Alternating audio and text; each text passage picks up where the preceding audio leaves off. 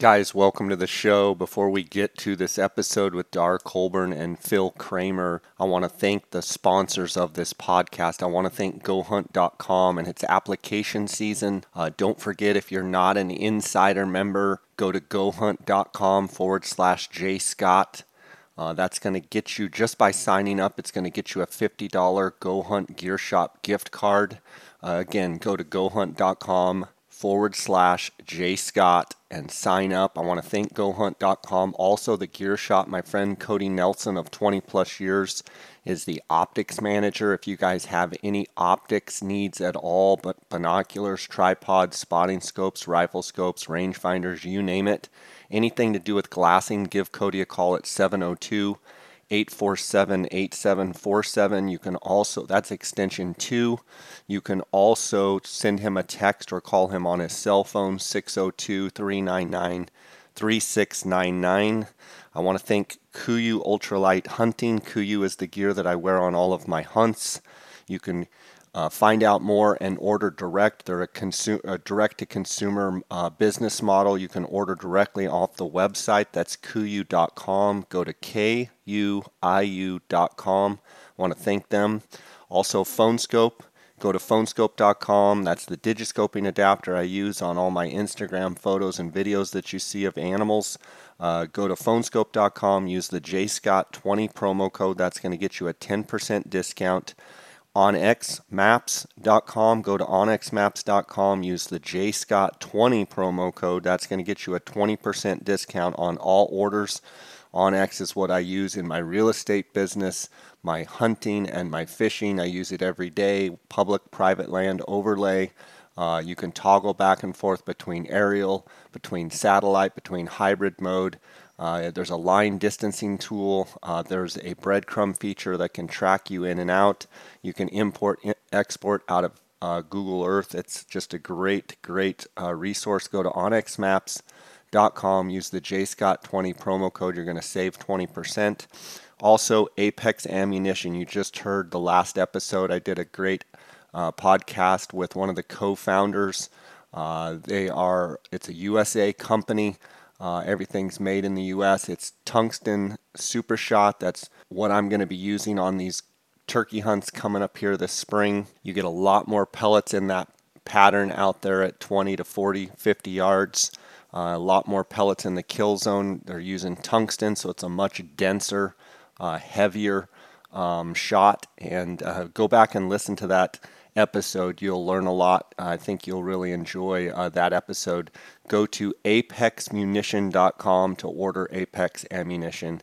Guys, let's get right to this episode. All right, guys, welcome to the J Scott Outdoors podcast. It is 10:27 p.m. on I don't know March 11th or 12th. Uh, I've got Dar Colburn, my longtime partner in Colburn and Scott Outfitters, longtime real estate partner and overall sidekick. We got Phil Kramer, Kramer Hunts on Instagram.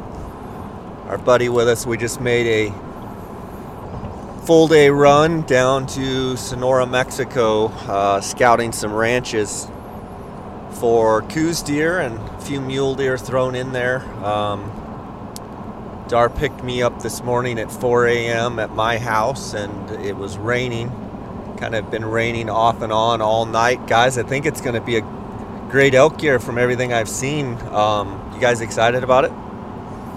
Yeah, I think it's going to be really good. We've had a lot of moisture. Yeah, it should be good. phenomenal. To, the holdover bulls from last year that didn't get killed and then added in to the moisture that we're having this year should be really good. Yeah, you know, um, I talked to my wife. It's we're, we're rolling back here late. Uh, we're just uh, crossed the border. We're actually a little bit north of Tucson. Talked to my wife. She said it rained pretty much all day, and it's forecasted over the next two, three days. And even the forecast for tomorrow or next week is more rain. Um, so I mean, even, all of us, you know, elk hunters, mule deer hunters, Coues deer, everybody is optimistic again for our, our year in Arizona and across the Southwest. Um, let's talk a little coos deer. So we we make the trek down uh, to go look at some ranch uh, properties that we were working on down there. And, um, you know, this ranch we went to look at is a, a lot more similar to the style of ranches you've been hunting, Phil.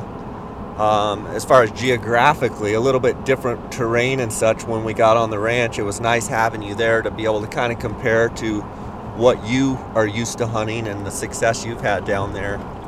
Um, but you know, it always, Dar, I think you know, we hunt primarily mountain ranches, but it's always kind of fun to go see the desert again and, and see kind of how that country is. I mean, it's haired over, and um, you know we've had some good success down there in in some of that country, and it was kind of nice to see again. Yeah, it's been a while, and it uh, definitely it's a definitely different animal than the mountain ranches we've been hunting last few years. So, you know, we've talked about, and I know Phil, you and I have talked about on the podcast these. You got desert ranches and mountain ranches, and one of the neat things is these Coues deer. You know, they live in in both types of terrain, and you know, you've got you know what I would call the mountain ranches or the stuff that we're hunting that's mostly you know 3,000, 3,500 feet up to you know six, seven thousand feet with everything kind of in between there.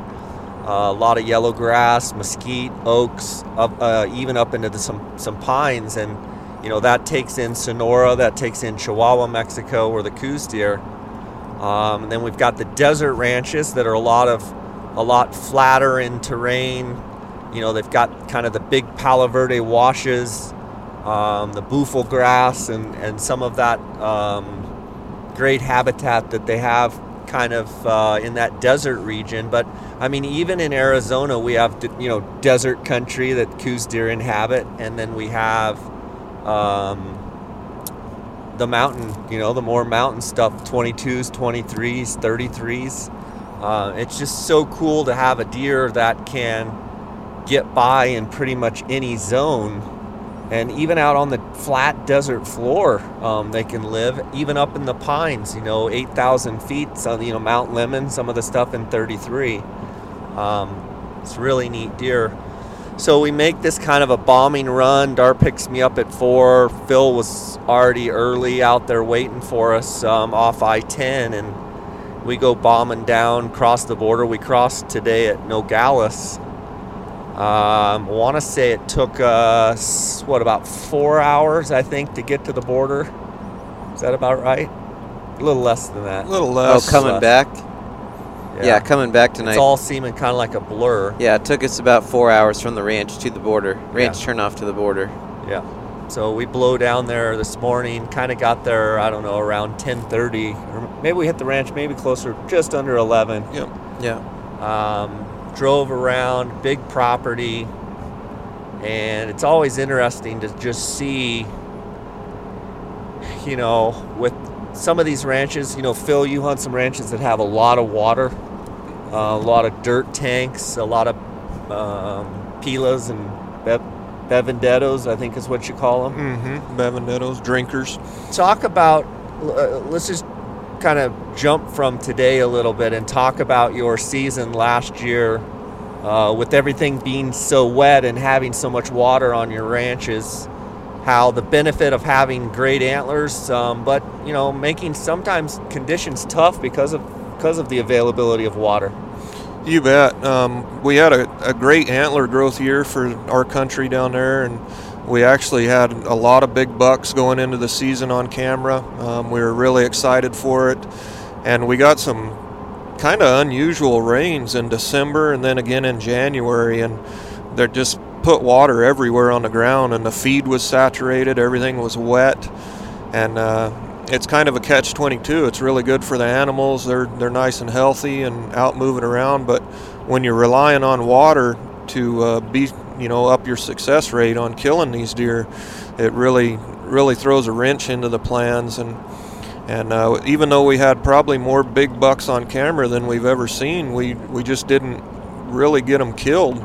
And it's due to the water being so spread out. They didn't have to rely on those repressos and bevendettos to come get a drink. And and uh, even though it was kind of hard to swallow on bringing home, you know, some guys without filling their tags, it really gets us excited for next year because those big bucks didn't get killed and they should be just as big, if not bigger, than what they were last year coming into next year. So, you know, I think that's one cool thing with the way that you guys um, have your program there, there, and how you run your business is, you know, you're trying to everybody to shoot mature, big, you know, solid deer, so that you know the following year, you know, maybe you pass a buck and maybe you don't get one this year, but you know he'll be mostly bigger next year and.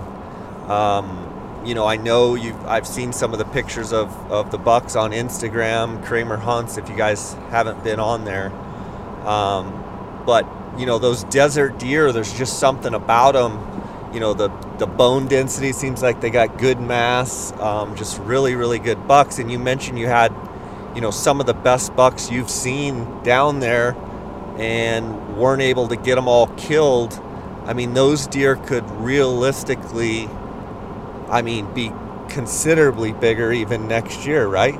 For sure. And as we kind of saw today on our trip, even though we were a little bit further um, west than where I've been hunting, we saw how there was still quite a bit of green and and a lot of uh, good feed left um, that really didn't get hurt during the winter. So the deer we didn't kill, or you know, they did their rut and and they didn't have to really work hard to recoup the body weight that they lost during the rut, so they should go into this year in great shape. And man, it really gets a guy excited for uh, what the possibilities are. You know, one thing, you know, you you touched on it is I noticed today, even where we were, it's pretty arid. You know, there's some haired over stuff, but like you said, it was already starting to green up, and you know, this is going into the dry season. Um, but for me, from what I saw, and you know, we weren't over in your country, so to speak. Um, you know, we're kind of down in that area, but not exactly. But I've got to think that you're super op- optimistic with the fact that you know we had a great, you know, November, December, lots of moisture throughout the winter. Now we're having good spring. I mean, going into the dry season down there, all the tanks, you know, got a lot of water. I mean, it was starting to sprinkle on us today coming out of there. So, I mean, as far as capacity, I'm excited for all of the stuff that Dar and I have going as well. Um, because I've seen it in times like this where you go down, you look at ranches in March, and man, everything's popcorn fart dry. Um, you know, it's it it kind of makes you think, well, how's it going to be? You know? Right. Yeah. From So- what we saw today, I, I think it's going to be going into next year in really good shape this next season. Um, you know, like you said, we're coming into the dry season down there where water's normally really scarce and it looked good. I mean, even though, like you said, we were in a, a little bit more arid part, there was still really good water in the reservoirs that, that feed the drinkers and um, should get them through this dry period in really good shape where they don't have to rely on one water source where it can kind of spread the deer out and, and reduce the predation. Um, boy, it just everything's pointing to a great year coming up. You know, last year you ended up. Um, I was coming out of, I think, crossing the border, and you sent me a picture of a buck, and you said you had to kind of change things up um, with the strategy, with it, with it being so wet. So, just so the listeners understand, a lot of times uh, Phil's able to sit uh, these these big repressos, these big dirt tanks, and you know, see sometimes 20, 30, 40, 50 deer. I mean, a lot of deer. Uh, and then, but when you've got everything so wet, you've got dew on the grass. You know, it may cut down to what, Phil? I mean, sometimes two to sometimes four, to yep. ten. Yep. Um, there was a number of days that I didn't have any deer come in. Um, I saw them, you know, but they weren't coming in to drink. They didn't need that that freestanding water because they were getting it off the feed. Yeah, and you kind of switched up tactics and went to glassing. Yep, had you to and go Jimmy old school. kind of old schooled it, and you shot a really nice buck. I did, and and that's fortunate for the the properties that we have. Is you, even though we rely heavily on water, when when I have a situation like we did this year, we still have some glassable country and get out there and able to watch the deer rut and, and try and you know pinpoint a shooter and then make a stalk on it. And uh, came down to the last day, but I was lucky enough to get it done and. Um, like I said, I just I can't help but thinking of all the big bucks we had on camera and saw that we didn't kill, and I'm juiced, Jay. I'm excited. I know we all kind of got um, fired up today, just driving around checking out country. Brings up something, you know, Dar. We've had our share of hunting some desert mule deer, but we tend to want to when we're down on these ranches. We've had places where we've had mule deer tags in our pocket when we're hunting ourselves and Coues deer tags, and it seems like you and I always end up glassing for Coues deer and don't pay as much attention to the mule deer. Uh, we've got some opportunities where we're looking at, you know, trying to find some spot and stalk mule deer opportunities, uh, and we think we found a few. Would be interested to see if anybody listening out there, if you're interested in mule deer hunting, we might have some opportunities this coming year. I get asked, and I know Dar, you do too, about uh, every year guys wanting to know about some spot and stalk, um, you know, glass them up style mule deer hunting, and um, it's nice to have a few of those opportunities. And you know, seeing a couple of those uh, sheds today, uh, and seeing some of that country where those mule deer are living, it's pretty cool to be able to be up on a desert knob and be glassing both Coues deer and mule deer. Yeah, and I mean the opportunity for, for both in the same area is pretty high on the, on these ranches, so that's kind of exciting. Yeah, for sure. Um, it's a, it's an awesome time of year. You know, right now I'm I'm really my mind is focused around trying to get my turkey hunts uh, I know Dar. I know your boys have a juniors hunt, I think a regular season hunt, and you're going to do some yep. Gould's um, guiding. I know Phil, you've drawn a Gould's tag in Arizona. Uh, I'm going to complete your Royal Slam. Yes, sir. Uh, it's pretty awesome. Uh, I know your daughter, I believe, has completed a Royal Slam, and uh, she's one upped her pops. So um, you're going to get to fulfill that, which is pretty neat. Um, you know, moving into this this time of year is always fun because it, but it's a lot of work coming off the Coues deer hunts, uh, trying to get all of the ranches lined up for next season, uh, get all the deposits in, and you know, get all the contracts out to the the hunters, whether it's DIY or guided. I know Phil, you've been working on your stuff, trying to get your ranches all lined out, get all the specifics. Uh, but then we're all kind of starting to think about uh, turkeys other than Dar, who, you know, draws everything he ever puts in for. His son's now got a got a great early rifle tag in Arizona. That's and, the perception. You know, last year he was up on the 13B on the strip, and you know, I'm pretty much thinking I need him to fill out my deer application this year and my sheep because he got a sheep tag last year as well. Yeah. We can do that for you. I'll put in with you. How about that? Oh yeah, um, that'll really help me. um, you know, it's pretty neat. Just kind of changing the subject here for a second, but uh, you got to see, you got to see your your oldest son um, stalk a desert bighorn with his bow. Yep. And he kind of told you from the beginning that he wanted to get one with his bow, and I was kind of like, you know, get real, you know, like come on. And you're like, I think he can do it. And dang sure he did. You and my nephew sat there and watched him make an incredible stalk up on that ram. Yeah, that was probably one of the neatest hunting moments I've had, especially in the last, you know, four or five years. I was pretty, uh, pretty proud, proud papa for sure. And then your youngest son shot a really nice buck up on the up on the Arizona Strip in 13B. Yep. Um, yep. Beautiful buck. And, you know, it's going to be interesting to see with this uh, deer draw. You know, I've got a bunch of points, and you never know. One of these days, I'll I'll be uh, knocking on that door. Well, you have, I think, the same same number of points as uh, my dad last year, who drew the tag. So, I mean, I think you're in the chips. Well, we'll see. Uh, you know, with all this moisture, it's just one of those things that you know, having some points, it's always nice to have a year like this where you know you can apply. You got to go for it. Got to go for yeah. it, and the antlers will be in good shape.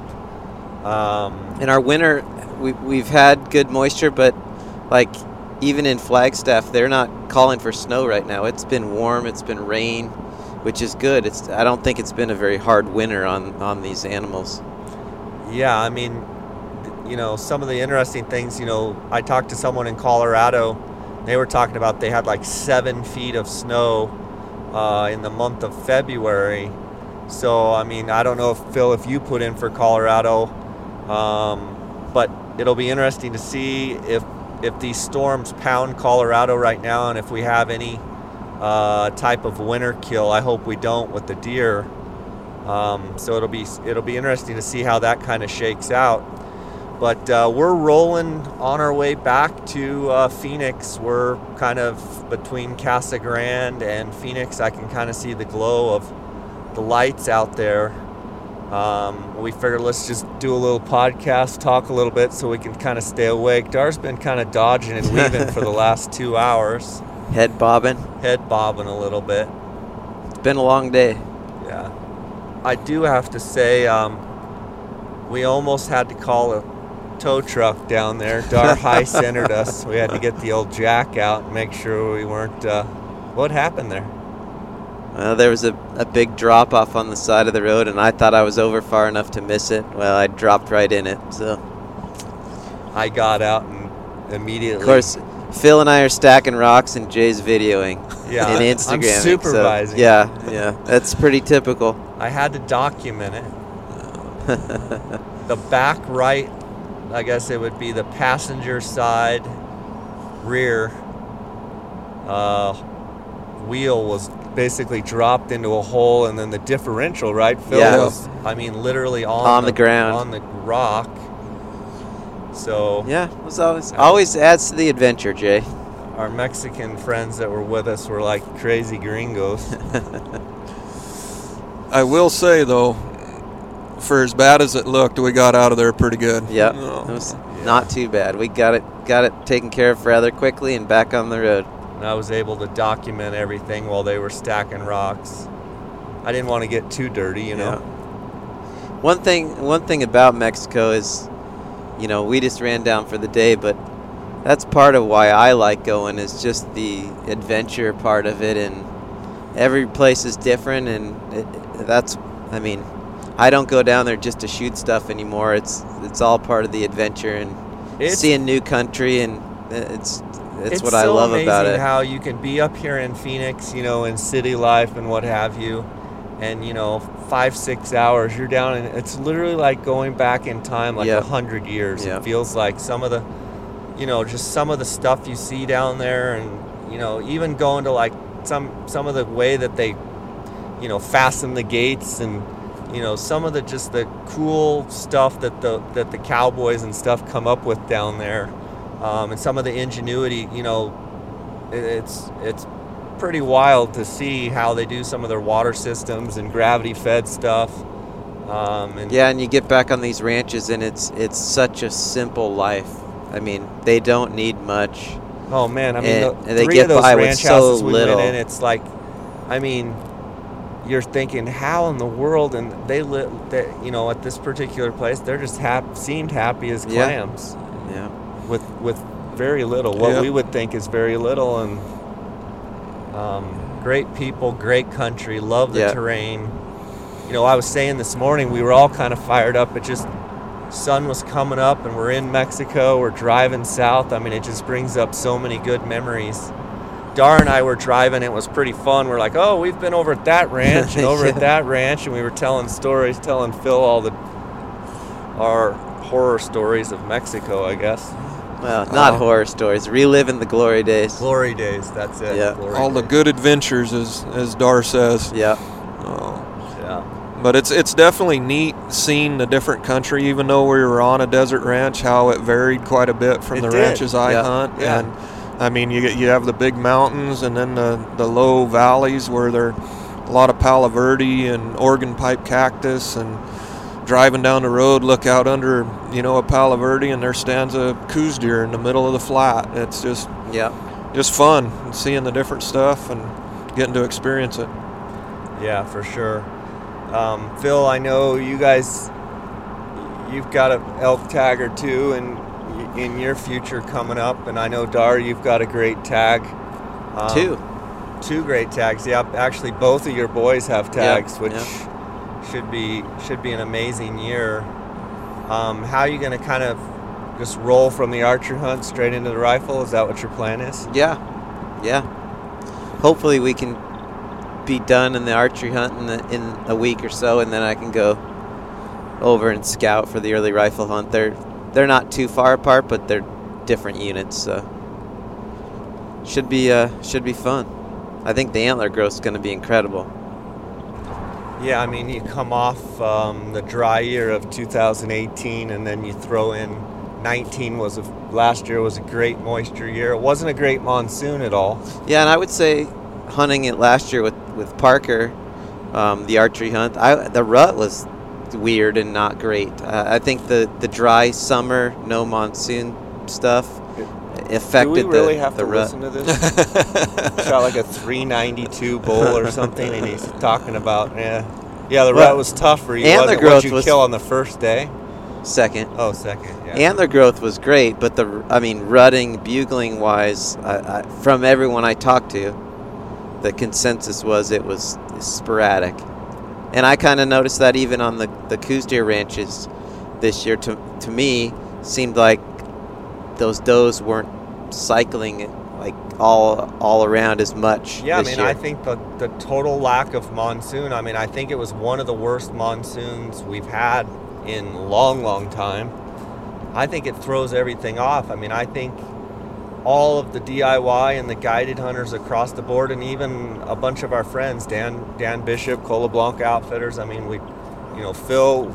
I think you had pretty good rutting actually where you were. I think where your ranches were potentially had actually got some pretty decent rain. We, Um, we did, but I think it was spotty even there, Jay. Yeah. Um, and I think it had to do with the, the lack of monsoon, like you guys are talking about, where the deer were just cycling in different times.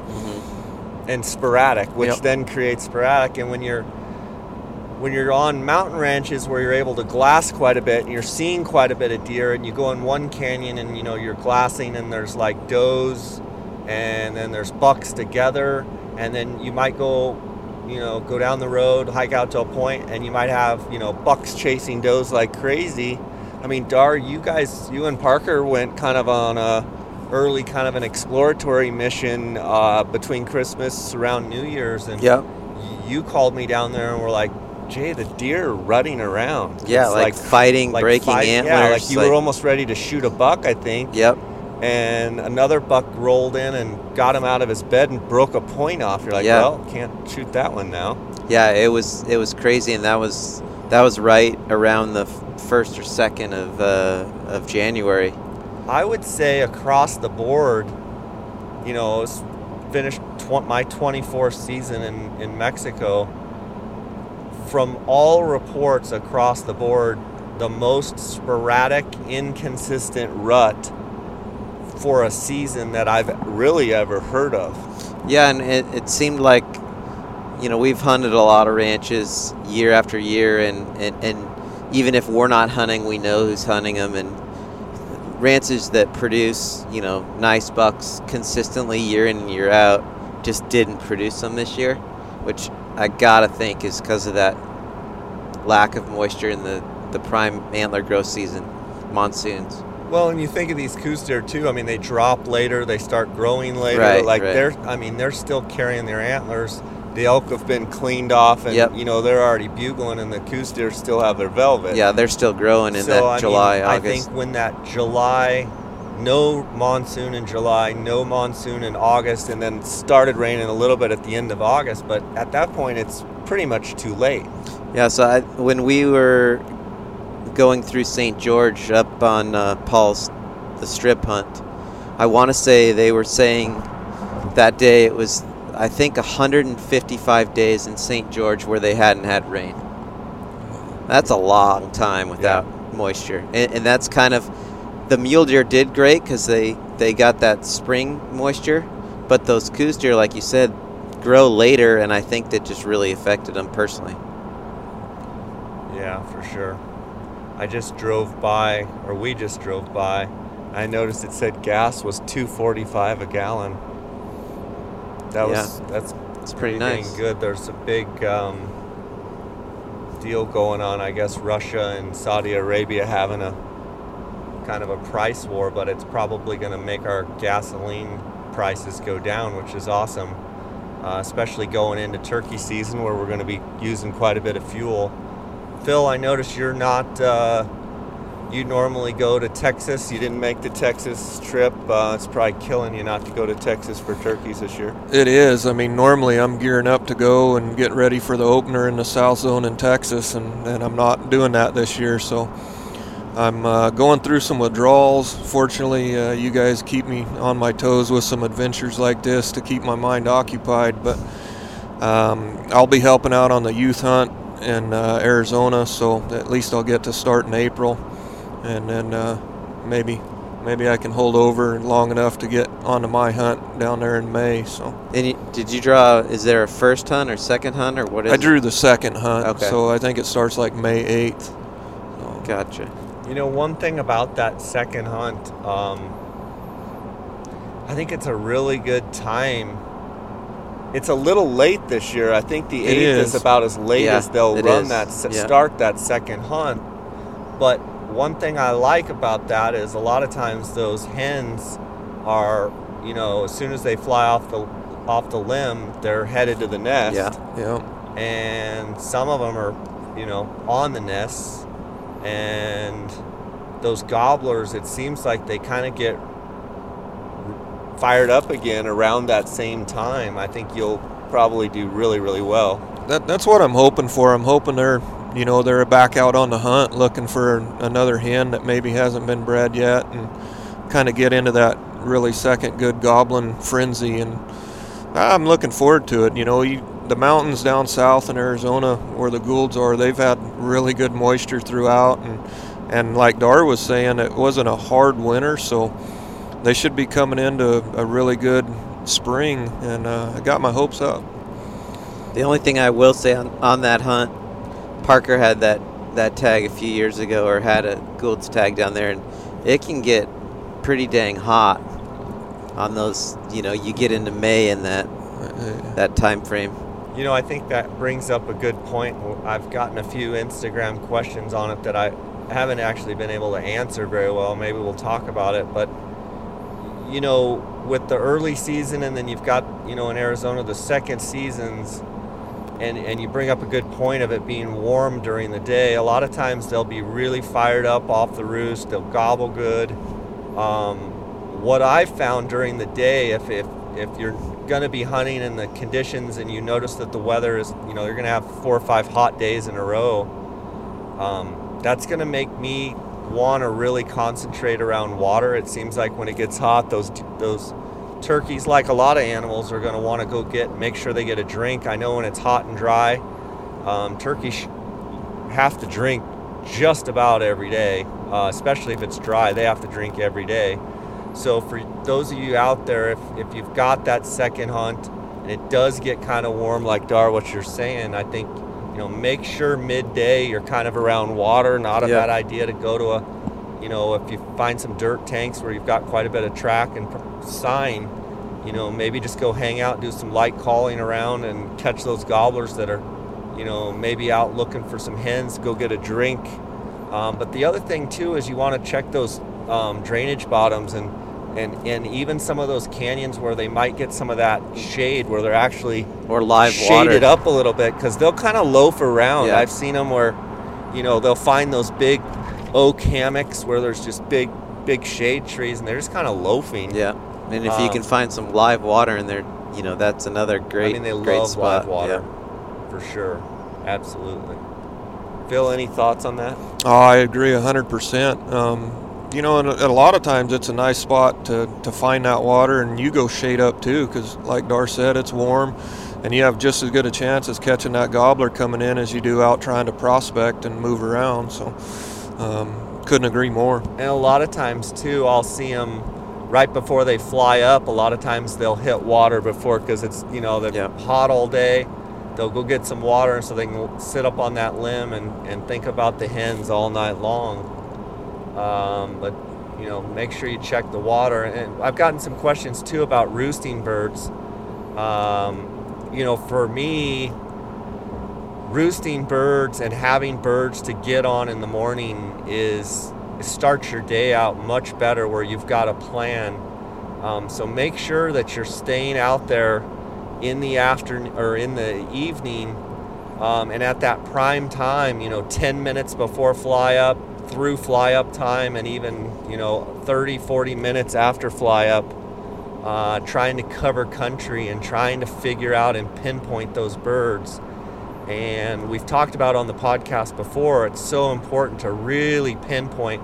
Like, I want to know the exact tree that those birds are in, and I want to get a good visual of where where you want to be set up in the morning. Um, and a lot of times I'll try and get as close as I can and use my binoculars and look up there and try and spot the birds up in the tree and then try and figure out okay, where are they going to fly down and where do I need to be set up? And then from wherever I'm at, I'll either mark on onX um, or, you know, basically take, take a picture in my mind of okay, I'm at this tree, but I need to go another you know 75 steps up. You know i kind of try and calculate if i can get to right here in the morning in the dark i need to go like 50 steps up and kind of plan it out and aim for a certain tree because in the morning everything looks different. It's dark as can be. You're not using a light. You know i don't use a light because a lot of times those birds will see it. Uh, and but be in a good position and roosting birds is i mean we've all hunted where we don't have birds roosted and you kind of feel like you're lost. You kind of feel like you don't know where to start. If you've got a place picked out birds roosted at least you have some birds to work first thing right off the roost well and along those lines like you said you take that mental picture in your mind but then really paying attention on how to get in back into it in the morning when you're leaving that spot in the dark you know marking uh, whether it be breadcrumbs or um, on your onX or physically marking it the way in by trees or landmarks so that way the next morning in the dark you can get in there quiet and uh, get set up where you need to be. For sure. Um, yeah, and I'll, I, I even like to try and find an opening to set up in um, so you're not brushed up, you know, so that it's not too thick where you're at. And a lot of times I'll set the decoys out that night if I can. Yeah, I mean that's a good thing to point out, Dar. Yeah, but needs to be pointed out for those listening that that maybe aren't as experienced. Like if you've got birds roosted, you need to let it get pitch black dark, like really really dark, and then you can ease out there and put yeah. your decoy. So first thing in the morning, you slide in there in the dark. You don't. You're not clanking around right. putting up decoys and and moving around because a lot of times those birds um, you know, the gobblers and stuff will be asleep, but every once in a while you'll get hens that are just up. And how many times have we slid in close to a roost and had a uh, hen just kind of up there putting away a little bit, knowing something's there? Um, so I like to get in there really early. That way, you know, they have cattle, they have elk, they have deer, bears, whatever, walking around a lot at night. And a lot of times, if you can get in there early, even if those hens have you know, heard something and they're kind of making some noise, if you're in there early enough, you can get set up, get everything settled down, and just sit there, don't make any noise for 20, 30 minutes, let everything settle back down. And it seems like sometimes the birds will just fire up and, and act like nothing happened. Definitely. Been a fun day. It's been a long day. Yeah, it's 11:03 and we're still still rolling. Still the lights of Phoenix, the glow's getting getting a little bit bigger. Uh, guys, I really appreciate you listening to the podcast. Uh, Dar, it's always great. Been on a lot of great adventures. Phil, fun with you as well. Um, thanks for thanks for chatting, and uh, look forward to doing something like this again. Sounds good. yeah, good. thank you guys. Uh, it's been been a fun day, like you say, a long day, but it's always great getting with you and, and seeing different country and uh, can't wait to do it again.